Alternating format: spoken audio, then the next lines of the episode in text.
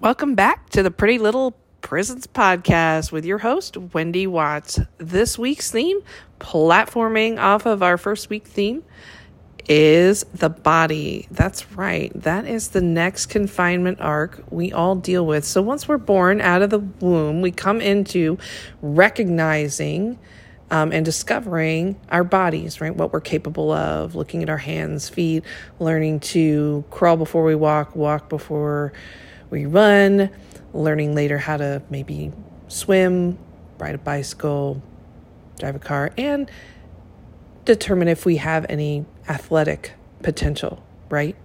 So, furthermore, or beyond that, the next confinement arc would then be how do we feel about our body when we look at ourselves? So that's really the next confinement arc that this this podcast is is intended to explore. Is like how do we overcome that? Do we become body positive or do we try to conform with society and and work out to be pretty? Um, how do we learn to be comfortable within our own bodies and feel defined not confined by them right? And some of the challenges we might face are physical challenges. Maybe there are there are ailments or um, accidents that might happen to us and things um, that could limit our physical potential to do the things that we want to do.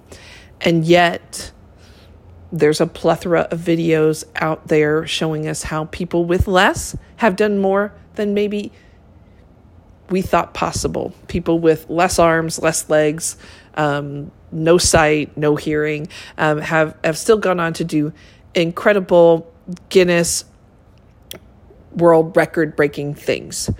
So the point then is in this whole narrative of our lives on our on our individual journeys is how are we going to find a way to break out of that next prison. So we've gone from the host body being an embryo to now we're in the real world. So, how do we navigate with our own body mind to come to that kind of full on self actualization as, as, um, scientist Abraham Maslow discussed that, that self actualization. But how do we come? Part of becoming fully actualized is is then also being at one with our physical human body in this life. And so, again, finding a way, maybe it's a philosophy, um, maybe it's just a, a personal decision that ends up liberating you to decide when you look in that mirror this morning, I love myself just the way I am.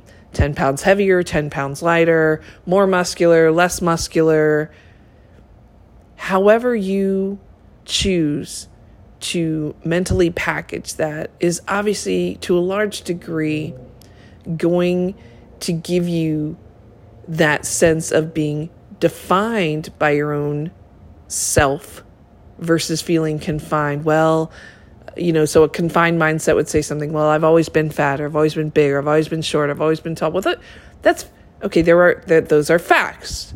All right. But but mentally, how you feel about what you are is obviously the imperative because that's going to conduct how you portray and present yourself in your daily life. So if being fat makes you feel frumpy, if being thin makes you feel unattractive or non sexy because you don't have curves and you don't have you know, what other people have, then again, you have to approach it from not coming from a perception of lack, but a perception of, hey, this is me, and I love and appreciate my body for what it what it offers me, which is a channel to be in this world and to interact and do the things that I came here to do. So it starts with self appreciation, not self loathing. This is how we break out of that mind body prison. So, wherever you are on that journey, I wish you well, and we'll discuss the next confinement arc in episode three.